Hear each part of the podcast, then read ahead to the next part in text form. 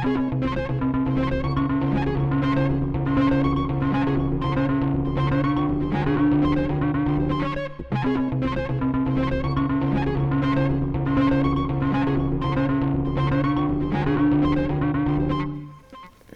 Zaman'dan hepinize merhabalar. E, herkese merhabalar. Ee, geri döndüğümüze inanamıyorum. Evet biz belli bir ritmi olmadan bu programı yapmaya karar verdik. Evet o da şu anlama geliyor. Ee, geri dönmemiş de olabiliriz. Aslında hiçbir zaman gitmemiş de olabiliriz. Yani işin ucu açık kısacası.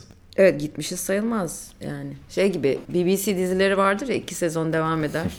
Sonra beş yıl sonra üçüncü sezonu verirler. Evet. İki bölüm yapar. Sonra aylar sonra Üçüncü bölüm final falan. Yani. Tam bir ömür törpüsü. Bu arada, Benim galiba hoşuma giden bir sistem bu. Yani sürpriz oluyor. Ekip... Mesela sabah şeye bakıyordum. Hani BBC ya da ITV gibi İngiliz kanallarında 2022'de nasıl diziler bizi bekliyor diye. 2015'te bir sezon yayınlanmış bir dizi mesela ikinci sezonuyla geri geliyor. Bizim izlediğimiz bir dizi değil ama hani üzerinden 7 sene geçmiş. Tabii işte Happy Valley'de öyle ya. Happy Valley geri geliyor. Gangs of London geri geliyor. Hmm.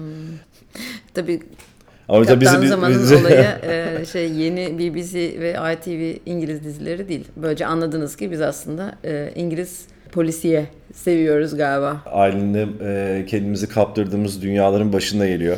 Evet Hakan'ın annesi e, İngiliz ve oradan m, bir şeyler alıyoruz, tiyolar. Evet. Bu iyi, çok güzel bunu izleyin diye o bize direkt Evet, en son önerdiği dizi şeydi mesela Hidden Assets. Daha izlemedik ama bir hayli iyi olduğunu söylüyor.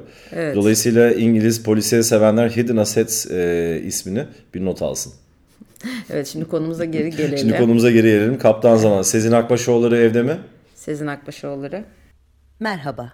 Ben Sezin Akbaşoğulları. İlk kitabımız aslında bir sergi kitabı. 2012 yılında gerçekleşmiş Eylül-Ekim arasında depoda gerçekleşmiş bir sergi. Benim e, en sevdiğim sergilerden biri olmuştu sanırım. E, bu tarz bir konu üzerine yapılan sergi olarak. E, uzayda bir elektrik hasılı oldu. 60'larda Müzikli Türkiye sergisi. Evet. Ve e... kitabı da e, tabii yani efsane bir arşiv araştırması ve e, güzel arşivlerin bir araya getirilmesi Derya Bengi küratörlüğünde. Ve biz o sergiye gitmiştik seninle bu arada. Evet gezmiştik. Ee, üzerinden tam 10 yıl geçmiş. Evet. Daha evet Ekim ay, Eylül Ekim aylarında. Hadi 9,5 yıl. Ya bu aslında bir uluslararası araştırma projesi olarak başlamış. Sweet Sixties isimli. Evet projenin amacı da aslında e, romantik devrimci dönem olarak e, nitelenen Avrupa ve Amerika e, aksında yazılıp çizilen 1960'lar tarihinin dünyanın geri kalanında nasıl yaşandığını incelemek. Türkiye'de aslında bunun için tabii ki e, nefis bir coğrafya. Ciddi bir yakın dönem popüler kültür e, arkeolojisi gerektirmiş. 60'lar 70'ler arasında iki darbe arasındaki Türkiye'deki siyasi, sosyal ve kültürel ortam üzerine bir projeksiyon. Aylin de dediği gibi e, elimizde tuttuğumuz kitap serginin kataloğu gibi ama yani sergi dediğimiz zaman sadece görsellerden oluşan bir şey düşünmeyin. Aslında işte o dönemi tanımlayabilecek kelimeler, cümleler, eser isimleri üzerinden bir nevi sergi sözlük e, gibi bir format çıkıyor Tabii, ortaya. Tabii saatlerce geçirebiliyorsun sergide aslında zaman geçirmek için. Yani bir açılışa gittiğinde Tabii. sergiyi görmüş sayılmıyorsun gibi bir evet. durum vardı onu hatırlıyorum.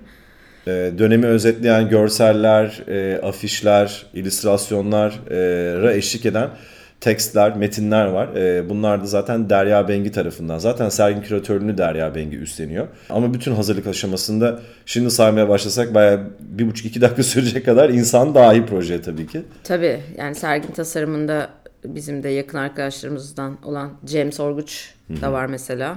Arşiv araştırmasında herkes var yani çok değerli. Evet ya bu bu isimleri sayarsak sanıyorum bitmeyecek. Onu diyordum ben işte. Ama e, yani bu kitabı nerede bulabiliriz diye soracak olursanız e, herhangi bir kitapçıda bulamaz. Nadir kitapta bulabilirsiniz evet, sadece. Ee, bir de, ha, bu arada kitabın şöyle bir güzelliği de var onu da ekleyelim. Kitap Türkçe ve İngilizce. Dolayısıyla hani yurt dışında yaşayan ya da yabancı burada bir arkadaşınıza da aslında şey yapılabilir e, diye düşünüyorum. Evet e, aslında Derya Bengi bizim uzun yıllardır hayranı olduğumuz bir isim Derya Bengi aslında. Ondan da bahsedecek olursak yani bileniniz e, bolca vardır sanırım programı dinleyenler arasında ama. Evet yani bilmiyorsanız bile aslında birçoğunuzun hayatına dokunmuştur. Evet e, yani özellikle 96-2009 yılları arasında Roll dergisi üzerinden bizim hayatımızda çok önemli bir yeri vardır. Bant için çok özel bir insandır. E, evet. Roll dergisi de bizim için çok önemliydi. Çünkü ilk başladığımız zaman biz ilk belki de yani heyecanla varlığımızdan hoşlanan bir dergiydi. Evet çok hoştu. Gerçekten de e, kucak açtılar diye. Evet. Yani mesela Bant'ın çıkışını haber yapmışlardı. Evet o bizim çok hoşumuza gitmişti tabii evet. ki. Yani bir e, destek hissetmiştik. Birlikte bir bir ara partiler yapmıştık Babilon'da. Evet. DJ'likler yaptığımız çok güzeldi. Yani bizim çok hayran olduğumuz ve kapandığında çok üzüldüğümüz bir e, yayındı ama kapanmasıyla aslında işler değişti ve Derya Bengi kitaplar yapmaya başladı. Evet. Sanıyorum bu sergi belki de onun ilk örnekleri. Sonra Zeki Müren kitabı, işte benim Zeki Müren E, ve Yapı Kredi yayınlarından çıkardığı e, birçok güzel kitap. Artık e, ilk versiyonlarını almadıysanız belki de alamayacağınız fiyatlara uçmuş olan bazı kitaplar var. Benim bir ara herkese aldığım bir hediyeye dönüşmüştü hatta. Evet. 100. yılında Cumhuriyet'in popüler kültür haritası 1 e, ve 2 olarak çıkan kitaplar çok güzel. Bir de tabii 50'lerden başlayıp 80'li yıllara e, giden 50'li yıllarda Türkiye Sazlı Cazlı Sözlük ve 80'li yıllarda Sazlı Cazlı Sözlük olarak devam eden bir seri.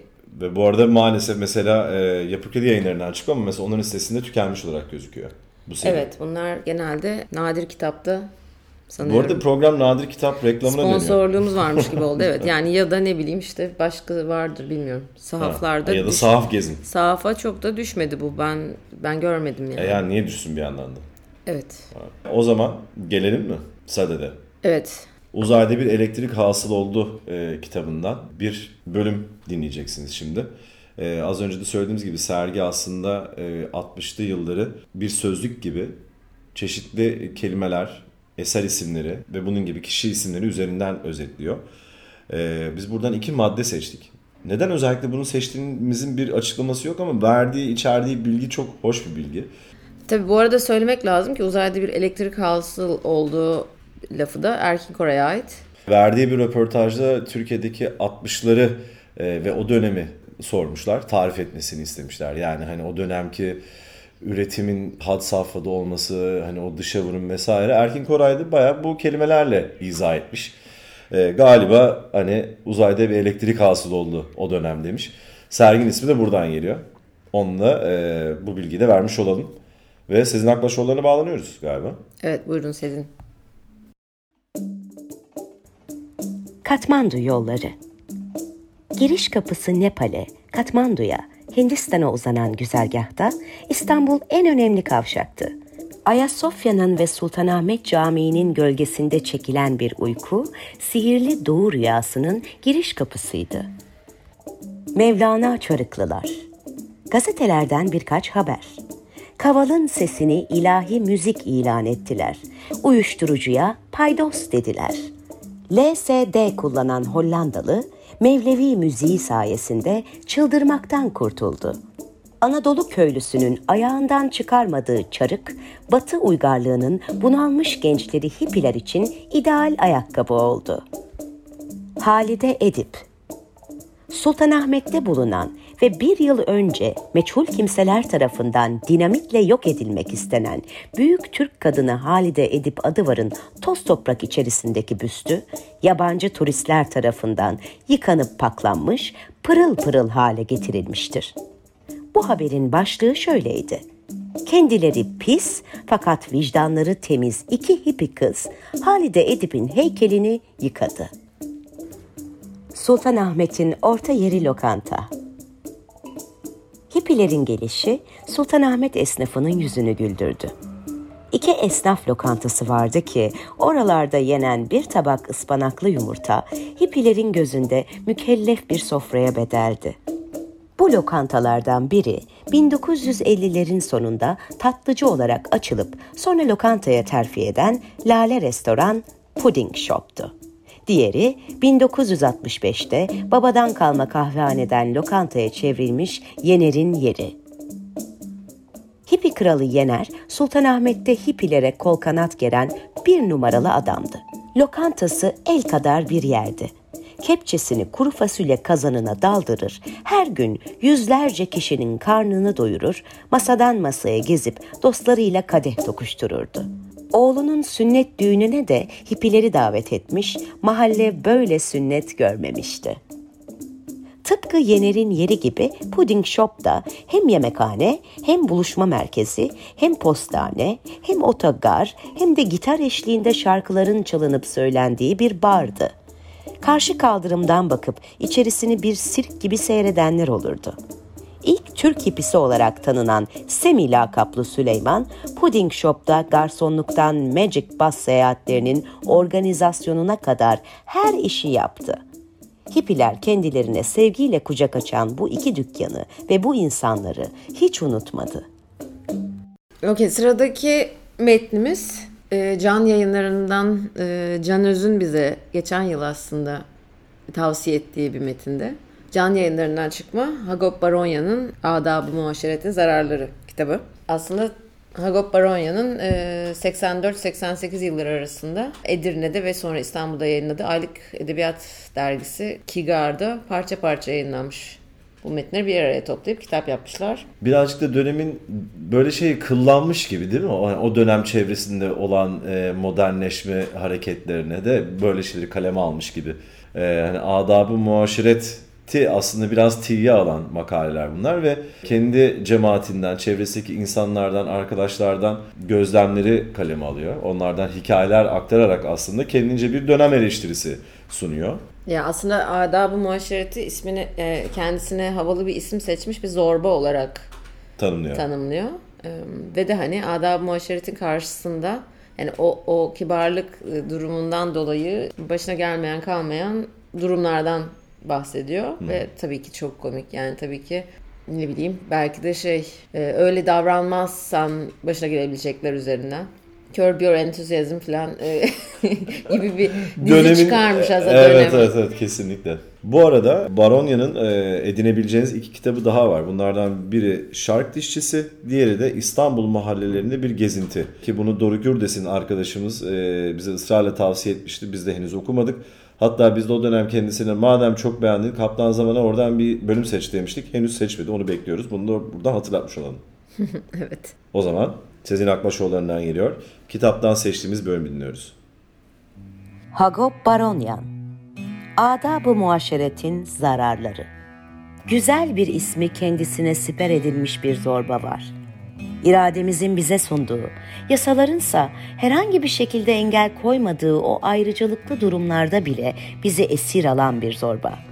Bu zorba tabiata da karşı çıkar ve onun insanoğlunu özgürce şekillendirmesine izin vermez. Bu zorba adab-ı muaşeretten başkası değildir. Bu zorbaya kafa tutarlarsa haksız biçimde terbiyesiz yaftası yerler. Bu adab-ı muaşeret Özellikle de kendini tabiat yasalarının akışına bırakmayı sevenler ve mutluluğu bu akışta bulmak isteyenler için çekilecek dert değildir. Bu zavallıların ne çileler çekip ne haksızlıklara uğradıklarını anlatabilmek adına birkaç örnek vermek yerinde olacaktır. Bir ahbabının isim gününde bulunmak istersin. Akşam yemeğini yer, kalkıp ahbabının evine gider ve sıcak bir şekilde karşılanırsın.'' Bir saat kadar oturduktan sonra gözlerin kapanmaya başlar ve koltuğa şöyle bir uzanmak istersin. Adab-ı muaşeret izin vermez. O gün pek iştahlı yemişsindir ve içinden kemerini biraz gevşetmek ya da çözmek gelir. Ne ki davetlilerin önünde böyle ihtiyaçlar hissetmek adab-ı muaşerete aykırıdır. Uyku göz kapaklarını gitgide ağırlaştırır Oysa kalabalık bir ortamdayken gelen uyku terbiyesizin önde gidenidir. Def etmek lazımdır. Tabiatımız uyu der, adab-ı muaşeretse uyuma diye haykırır. Sıkıysa biraz uyumayı dene. Ev sahibi tepende dikili verir. Bana bakın diye bağırır hizmetçilere. Babik ağayı biraz su getirin. Yo yo su istemem. Niye uyuyorsunuz Babik ağa? Oturduğum yerde biraz dalmışım kusura bakmayın. Keyfini mi kaçırdık? Ha, estağfurullah. El alemin evinde sabahlara kadar oturursun, bize gelince çarçabuk uyursun. Çok yedim bu akşam ondandır. Yok yok ondan değil diye girer evin hanımı araya. Bizim evde iyi eğlence yok onun içindir. Rica ederim demeyin öyle. Başka evde olsaydınız muhakkak ki daha iyi keyif eder, daha çok eğlenirdiniz. Babiga'ya bir sigara getirin diye buyurur evin beyi. Babiga'ya bir elma soyun diye buyurur evin hanımı. Teşekkür ederim. Bir kahve pişirin, bir çay getirin. Kalk şöyle bir dolaş Babiga, uykun kaçsın. Gel de bir iskambil atalım ki uyumayasın diye bağırır öteden biri. Teşekkür ederim siz keyfinize bakın. Olmaz, seninle bir iskambil oynayacağım. Babiga karşı koyamaz. Başlar iskambil oynamaya. Daha bir saat olmadan uyku bastırır. Uyuma Babiga. E, uyumuyorum. Uyuyorsun Babiga. Uyumuyorum. İstersen bir polka oyna da uykun kaçsın. E, polka bilmem ben. Öğrenirsin. Allah'ınızı severseniz izin verin bana içeride kestireyim biraz. Mümkün değil. Davette uyunur mu hiç? Zorla dansa kaldırılan Babiga'nın aklında böyle öfkeli durumlarda kullandığımız o malum sözler sıralanır ardarda. Dans sona erer, Babiga'nın uykusu kaçmıştır. Bir iki saat sonra davetliler gitmek üzere ayaklanırlar. Babiga da kalkar evine gider. Yatağa girer ama uyuyamaz. Uykusu geri dönmemek üzere kaçmıştır. Yataktan çıkar. Uykusu gelsin diye bir şeyler okuyacak olur ama gelmez. Uyku getirecek başka bir kitap alır eline ama ne fayda? Böyle böyle Babiga sabaha kadar yatağın içinde debelenir durur ve ancak milletin işe gittiği vakitte uykuya dalar. İşte adab-ı muaşeretin sonucu. Gitmeseydi efendim, evinde otursaydı diyeceksiniz. Sanki insan kendi evinde daha mı özgür? Deneyip görelim. Akşam eve dönersin, üstünü başını çıkarır, pijamalarını giyersin ve odanın bir köşesine çekilip oturursun. Biraz sonra sofra kurulur, karını, babanı, ananı, çocuklarını, kardeşlerini, kız kardeşlerini, torunlarını alıp yemeğe inersin. Masadan kalkar, kahveni içer ve koltuğa şöyle bir uzanırsın. Güm güm güm. Aa misafir mi acaba? Güm güm güm. Kim dinleyecek şimdi bunları? Evde yok deyin. Olmaz camdan gördüler. Güm güm güm. Yukarı çıkarın ama Babiga bugün rahatsız deyin. Güm güm. Kapı açılır. Yukarı buyurun, yukarı buyurun. Misafirler yukarı çıkar. Babiga tehlikeyi atlattığından emindir. Yarım saat geçer geçmez odasının kapısı açılır ve misafirlerden biri içeri girer. Babiga. Ses yok. Acaba uyuyor mu? Babiga. Uyuyor. Babiga uyanıktır.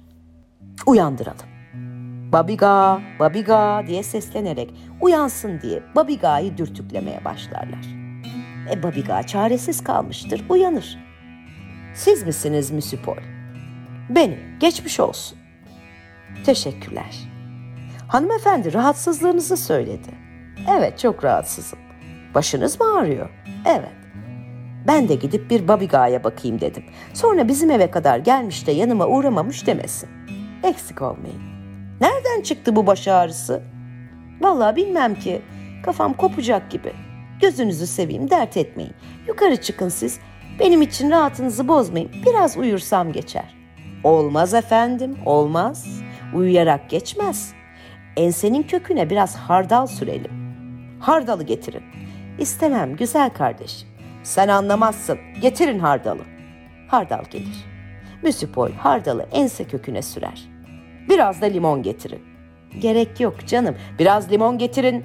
Hastanın lafı dinlenmez. Limonu getirip alnına bağlarlar. Biraz rom getirin. Romu ne yapacaksın? Getirin şu romu. Acele edin. Gerek yok kuzum, gerek yok babam, gerek yok. Rom gelir. Müsipol, Babiga'nın kafasını Rom'la ovar. Geçti mi biraz? Hayır. Rakı getirin. Rakı getirin çabuk. İstemem Müsipol, istemem ciğerim. Rakı gelsin. Ateşte ısıtın biraz. Isıttık. Babiga buharı burnuna çek. Çektim. Hafifledi mi biraz? Hayır. Su ısıtın. Ayaklarını içine sokun. Yok canım su soğutun. Kafasını içine sokun. Geçti müsipol geçti. Geçmeyecekti de ne yapacaktı? Bana müsipol derler. Dur giyineyim de yukarı çıkalım. İyi ki gelmişim. Eksik olma. Gelmeseydim çekecek miydin sabaha kadar bu ağrıyı? Evet. Babiga giyinir ve yukarı çıkarlar. O Babiga geçmiş olsun. Geçmiş olsun Babiga. Nasılsınız Babiga? Sağ olun. Rahatsız ettik sizi bu akşam. Aksine başımın ağrısı geçti.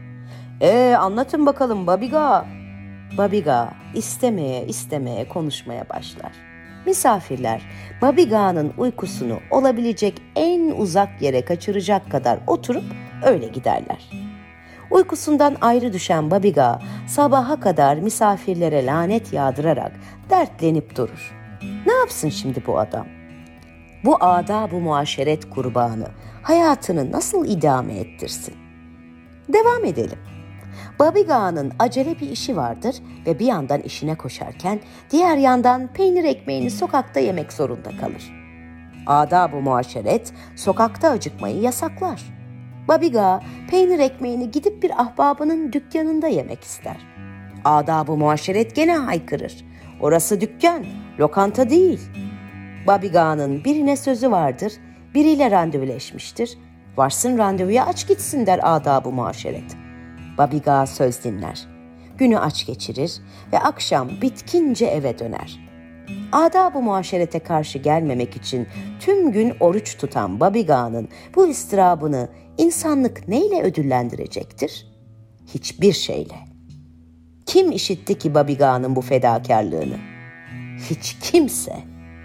Ama Allah göstermesin. Sokakta yemek yeseydi kim bilir ne laflar dönecekti.'' Babiga'nın yaptığını duydunuz mu? Bir tüccara yakışır mı birader? Kredisini tüketti yazık. Piyasada 20 bin liralık kredisi vardı. Biraz sabretseydi patlamış olmazdı ya. Evet, bu aralar farkında mısınız bilmiyorum. Ee, Instagram'da özellikle mimari hesaplar var. İstanbul evleri, işte Türkiye mimarisi, Kadıköy Apartmanları. apartmanları falan yani çok çok güzel çok da takipçili hesapları olmaya başladılar ve birçok var yani onu takip edersen bunu da takip et diye böyle üst üste öğrenebileceğin çok fazla bilgi var. Hatta bazen bana birazcık fazla gelmeye başlıyor. Çünkü artık şeye girmeye başladılar. Pardon lafını böldüm de e, detaylara, detay hesaplar da var. Yani Kadıköy apartmanları, İstanbul evleri bir de şey apartman içi duvar resimleri. Tabii. Yani böyle. Evet. Ya yani çok güzeller. inanılmaz arşivler var. Sadece benim bir, noktada biraz moralimi bozmaya başlıyor. Çünkü hep geçmişten bahsediyoruz. Evet. Yani geleceğin ya da şu şu dönemin e, önemli mimari eserleri olduğunu düşünmediğimiz için ve yeni Hı-hı. evlerden de yeni e, tasarımlardan da bahsedemediğimiz için bu böyle güzel geçmiş gibi bir yerde duruyor. Yani yeniler de çok güzel ama hadi bunlara da bakalım gibi bir durum yok maalesef. Ee, bir de tabii şöyle bir güzel, bence bu hesapların şöyle bir güzelliği var. Bir kısmı aslında yakın dönem mimariye odaklanıyorlar.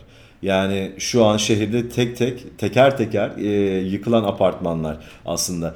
İşte 50'lerde 60'larda 70'lerde inşa edilmiş. E, o dönemin önemli mimarları tarafından inşa edilmiş e, apartmanlara özellikle odaklanan hesaplar bunların bazıları. O açıdan da önemli. Çünkü daha öncesiyle ilgili bir sürü kitap bulabiliyorsun. Ama o dönemli yani yakın dönem mimarisi, apartman mimarisiyle evet. ilgili çok e, de bir şey yok aslında. Yani içinde yaşayanların hikayeleri hı hı. evet yani henüz tam da daha yıkılmamışken bununla ilgili bilgilerin olması bence şahane bir arşiv tabii ki. Ama evet dediğim gibi bilmiyorum. Hı hı. Ama e, buradan şuraya bağlayacağız. Instagram yokken e, ne vardı? Kitap vardı. Ve benzer çalışmalar tabii ki kitap olarak da yayınlanıyordu. E, tabii çok güzel çalışmalar. Yani ben Hakan'a tabii ki bu merakını bildiğim için Müfit Ekdal'ın e, Kadıköy Konakları kitabını almıştım. Evet. Aslında bu konaklar Kadıköy'deki önemli konaklar ve hikayeleri üzerineydi. Sen anlatabilirsin. Evet. E, Yapı Kredi yayınlarından çıkmış. Elindeki 5. baskıymış ama daha fazla yapmış olabilir bu arada. E, Kapalı Hayat Kutusu diye de bir şey var. Üst başlığı var kitabın. Aylin dediği gibi aslında yani hani şeyden başlıyor. E, bildiğimiz Kadıköy, Moda, Cafera, Osmana'daki bir kısmı hala olan e, eski konakların, köşklerin Buradan e, sadece Kadıköy merkez değil işte Fenerbahçe, Caddebostan tarafına doğru gidiyor kitap. Ve bunların toparlayabildiği kadar aslında hikayelerini anlatıyor. Özellikle Kadıköy'de yaşayan e, ya da Kadıköy'ü çok iyi bilen birisi için çok eğlenceli bir anlamda hüzünlü bir kitap. E, çünkü hala bildiğimiz ve kanlı canlı ayakta olan ya da yıkılmış ama yıkık halde duran ya da yerinde yerler esen birçok konağın hikayesinin içinde yaşayan insanların hikayelerini okuyorsunuz. E, çok güzel hikayeler var içinde. E, kimisi hüzünlü, kimisi hani insan insanda bir tebessüm bırakan hikayeler. Ama bir de şeyler de var. Yani mesela özellikle moda tarafındaki bazı apartmanların isminin nereden geldiğini de öğreniyorsun. Mesela Moda Burun'da denize nazır güzel apartmanlardan biri Mano apartmanıdır. Şimdi Mano apartmanı ne ola bu isim nereden geliyor diyorsun. Mesela e, burada hikayesi var. O dönem oradaki birçok e, eski köşkün, yalının vesairenin sahibi olan kişinin adı aslında o. Oradan geliyor. Gibi gibi Kadıköy işte modadaki birçok apartmanın isminin nereden geldiğini ya da mesela e, yeni bir apartman vardır ama duvarı çok eskidir ya da girişi. Neden? Çünkü oradaki eski konan aslında duvarı ve kapısı hala kalmıştır gibi. Ya da bazı sokak isimleri nereden geliyor falan. Hepsini aslında bu kitap sayesinde öğrenebiliyoruz. Bu, e, Müfit Ekdal sayesinde. Bu Moda Caddesi üzerinde Buruna doğru giderken sağdaki lise, Kadıköy Lisesi, eski Kadıköy Kız Lisesi sanırım. Onun evet. kapısı mesela öyle çok alakasız duruyor bir anda Aynen içeriye öyle. göre değil mi? Evet. Avlusu da tabii çok güzel. Evet. Oranın e, da hikayesi var. Oranın da hikayesi var ve dediğin gibi eski bir konağın e, kapısı duruyor e, şu an olduğu gibi. Ve Moda Caddesi üzerinde yürüyenler e, burayı görebilir. Hatta yanlış hatırlamıyorsam kapının girişte iki tane şey var. Harf kazılı. E, bunlar ailenin baş harfleri gibi birçok güzel konu var ama şimdi buradan seçilebilecek bir sürü şey var. Neredeyse 600 sayfalık bir kitap bu e, ve yani gerçekten çok fazla ailenin köşkün ve konağın hikayesi var burada. E, seçmesi zordu ama Lorando ailesinin e, hikayesini baştan sona değil bir kısmını dinleyeceğiz. Birazcık da hüzünlü bir hikaye. Aslında çok e, zengin bir aile olarak başlıyorlar. Sonra konakları yanıyor. E, konağı kısmen tamir ediyorlar ama işte ailenin varisi Maripia burada e, sefalet içinde de olsa yaşamaya devam ediyor. E, şimdi Sezin'den onun hikayesini dinleyeceğiz.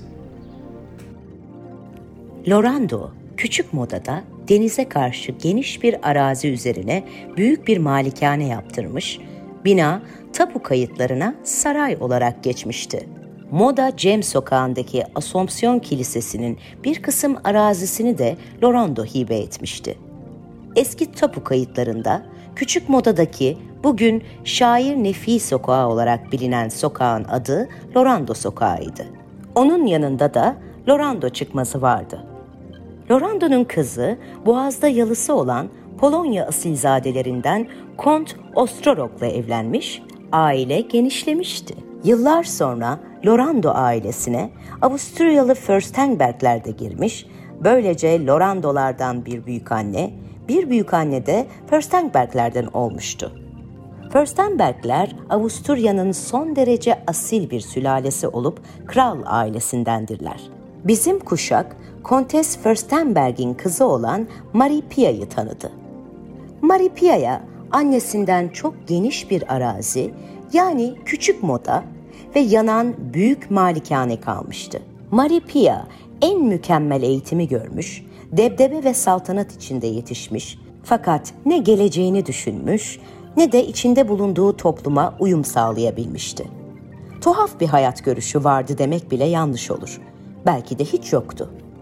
12 çocuk yapmak istemiş ancak 6'da kalmıştı. Lorandolardan kalan muhteşem malikane yandığı zaman Maripia içinde oturuyor, Avusturyalı olan Baron Henrik Frankenstein'le evli bulunuyordu. Ev ancak oturulacak kadar onarılmış, aile yerleşerek bahçede de bir inek beslemeye başlamıştı. Bir müddet sonra sürüyle kazlar belirdi. Avusturya kraliyet ailesine mensup Marie Pia ve çocukları kaz güdüyor, geçmişleri ve soyluluklarıyla bağdaşmayan bir yaşantı sürüyorlardı. Çok geçmeden kazların yerini keçiler aldı ve adeta keçilerle yatar kalkar oldular. Ellerindeki arazi Maripia'nın üzerine tam olarak intikal etmediğinden kanunsuz şekillerde satılıyor ve yok pahasına kapanın elinde kalıyordu. Nihayet bahçenin demir parmaklıkları da satılınca Fürstenbergler inanılmaz bir sefalet içine düşmüşlerdi. Buna rağmen hallerinden şikayet etmezler. Hatta pek doğal bir hayat tarzıymış gibi yaşantılarını sürdürürlerdi. Eve yabancı bir misafir gelince şair Nefi sokağındaki mahalle bekçisi çağrılır, nereden tedarik edildiği bilinmeyen önü sırmalı bir ceket giydirilerek misafire kahve ikram ettirilirdi. O yokluk içinde bile evde devamlı bir hizmetkar varmış imajını vermeye çalışırlardı.'' Günlerden bir gün Fürstenberg sülalesinden olan Yunan kraliçesi Frederica bu sefalet ve perişanlık yuvasına yakın akrabası Maripia'yı ziyarete geldi. Maripia, kirden siyahlaşmış çorapsız ayakları ve yarım bir pabuçla Frederica'yı karşıladı. Sırmalı ceketli mahalle bekçisi de çay ikram etti. O gün sefalet, asalet, kültür ve perişanlık içinde Kraliçe Frederica'yı Keçili Bahçe'de ağırladı. Herhalde Frederica hayatının en çelişkili gününü küçük modada Loranda malikanesinin yangından arta kalmış harabesi içinde geçirmiştir. Bir gün Maripia'nın çocukları keçileri alıp Bağlarbaşı pazarına götürdüler ve sattılar. Parasını ceplerine koyup eve dönecekleri yerde o parayla bir eşek satın alıp hepsi eşeğin üstüne binerek küçük modaya geldiler. Artık keçilerin yerini bu eşek almış, etrafta oturanlara da meşgul olacak yeni bir konu çıkmıştı. İkinci Dünya Savaşı esnasında Avusturya himayesinde olan aile Çorum'da karantinaya alındı. Evvela kıymetli eşekleri bakımsız kaldı. Bir müddet konu komşu yem verdiyse de başa çıkamayınca hayvan serbest bırakıldı. Eşek mahalle aralarında dolaşmaya, küçük moda halkının gözdesi olarak sevilmeye, beslenmeye başladı. Hayvan kendi yaşantısını kurmuştu. Savaş bitip karantina dönemi sona erince aile tekrar Viran Bahçe'deki evlerine döndü. Marie Pia Yakacık yolunda bir trafik kazasında hayatını kaybetti. Baron Frankenstein başka biriyle evlendi. 1982'de o da öldü. Marie Pia ölünce Fransız uyruklu Virgin Badu ve Pia'nın çocukları malların varisi oldular. Veraset davaları yıllarca sürdü. Lorando'nun 70'ten fazla varisi çıktı.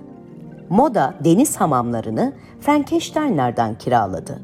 Nihayet Avusturya'dan Marie Pia'nın erkek kardeşi gelerek çocukların eğitim ve bakımlarını üstlendi.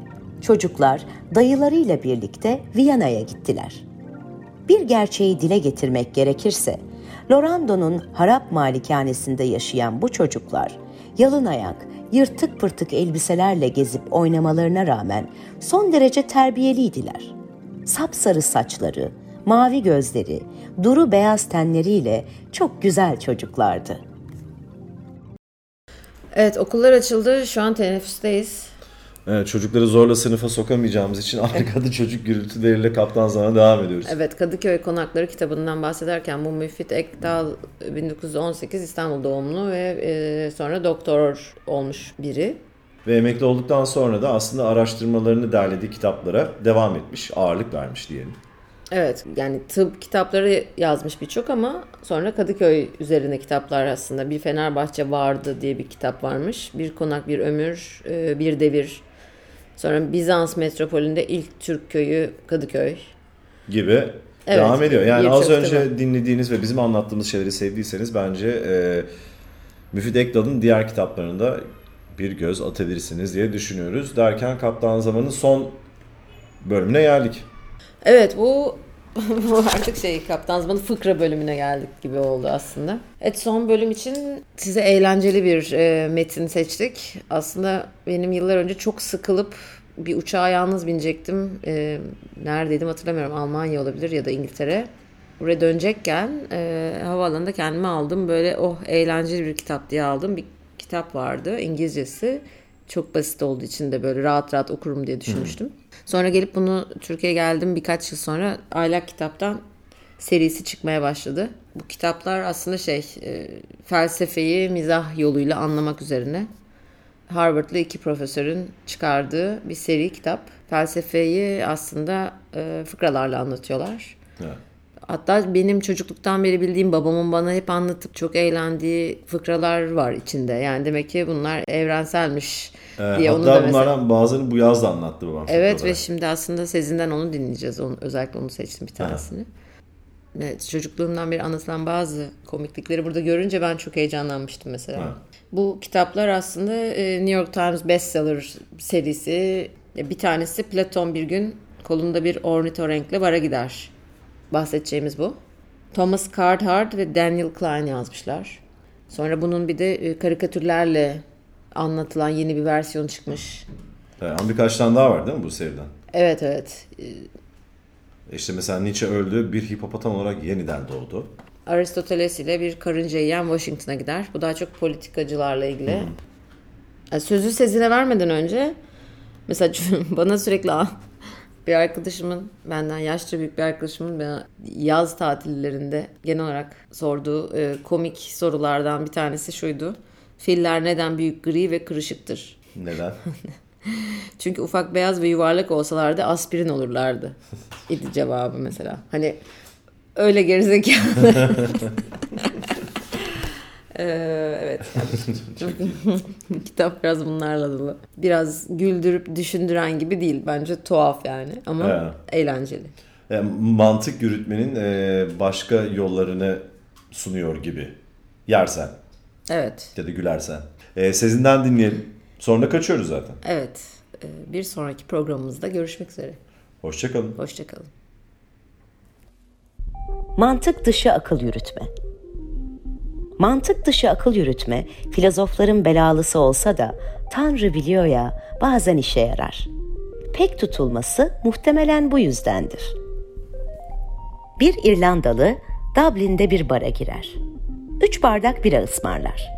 Önce birinden, sonra diğerinden, daha sonra da üçüncüsünden birer yudum alır ve sırayla içerek üç bardağı bitirir. Ardından üç bira daha ısmarlar. Meraklanan barmen her seferinde bir bardak alıp içsen diğerleri ısınmaz der.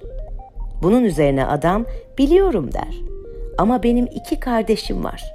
Biri Amerika'da, diğeri Avustralya'da.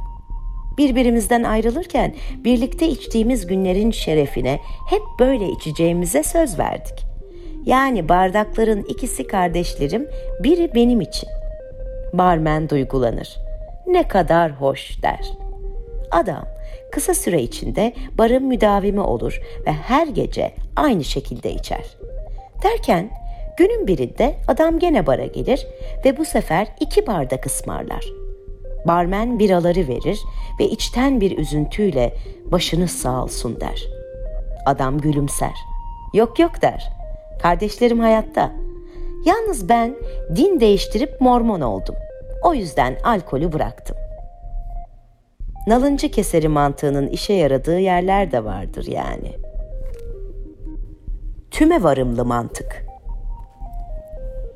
Tüme varımlı mantık, tikel örneklerden genel teoriye doğru akıl yürütür. Bu yöntem bilimsel teorilerin onaylanmasında kullanılır. Ağaçtan yeterince elmanın düşüşünü gözlemlerseniz, elmaların yukarı veya yana gitmek yerine daima aşağı düştüğü sonucuna varırsınız. Bunun ardından mesela armut gibi düşen cisimler üstüne daha genel bir hipotez oluşturabilirsiniz. Bilim de zaten böyle ilerler. Edebiyat tarihinde gözü pek Sherlock Holmes'ten daha fazla tümden gelim gücüyle donanmış başka bir karakterin olmadığına inanılır. Ancak Holmes'un çözümlerinde izlediği yol genellikle tümden gelimle alakasızdır ve meşhur dedektif gerçekte tüme varımlı mantık kullanır. Holmes aşağıdaki fıkrada anlatıldığı üzere öncelikle durumu büyük dikkatle inceler, ardından geçmiş deneyimlerinin ışığında analojiyi ve olasılığı kullanarak genelleme yapar. Holmes, Watson'la birlikte kamp yapmaktadır. Gecenin geç bir saatinde Holmes uyanır ve Doktor Watson'ı dürter. Watson der. Göğe bak ve bana ne gördüğünü söyle. Milyonlarca yıldız görüyorum Holmes, der Watson. Peki bundan ne sonuca varıyorsun Watson? Watson biraz düşünür. Sonunda astronomik açıdan milyonlarca galaksi ve muhtemelen milyarlarca gezegen bulunduğu sonucuna varıyorum. Astrolojik açıdan Satürn'ün Aslan burcuna girdiğini görüyorum. Zamansal açıdan saatin yaklaşık üçü çeyrek geçtiğini kestirebiliyorum. Meteorolojik açıdan yarının harika geçeceğini düşünüyorum. Teolojik açıdansa Tanrı'nın her şeye gücünün yettiğini ve bizim minnacık olduğumuzu çıkarabiliyorum. E peki sen ne sonuca vardın Holmes? Birisi çadırımızı çalmış dostum. Holmes'un bu sonuca nasıl vardığını tam olarak bilmiyoruz. Ama olasılıkla şöyle bir şeydir. 1. Uykuya daldığımda çadırdaydım ama şimdi yıldızları görüyorum. 2. Geçmişte yaşadığım benzer deneyimlerle analoji içinde oluşturduğum çalışma hipotezim birisinin çadırımızı çaldığı yönündeydi. Hipotezi sınamak için alternatif hipotezlere baktım. A. Belki çadır yerindedir ama birisi çadırın tavanına yıldızlı bir gece manzarası görüntüsü yansıtıyordur. İnsan davranışları ve donanıma dair geçmiş deneyimlerim bana ilgili donanımın çadırda bulunması gerektiğini bildiriyor ve öyle bir şey söz konusu değil. O halde bu fikir olası görünmüyor. B. Belki çadır uçup gitmiştir. Ancak geçmiş deneyimlerim çadırı uçuracak güçte bir rüzgarın, belki Watson'ı değil ama beni mutlaka uyandırmış olması gerekeceği sonucuna varmamı sağlıyor. C. Vesaire vesaire vesaire. 4. Hayır. Bence ilk hipotezim büyük olasılıkla doğru. Birisi çadırımızı çalmış. Tüme varım. Onca yıl Holmes'un yeteneğini yanlış terimle tanımlamışız. Müzik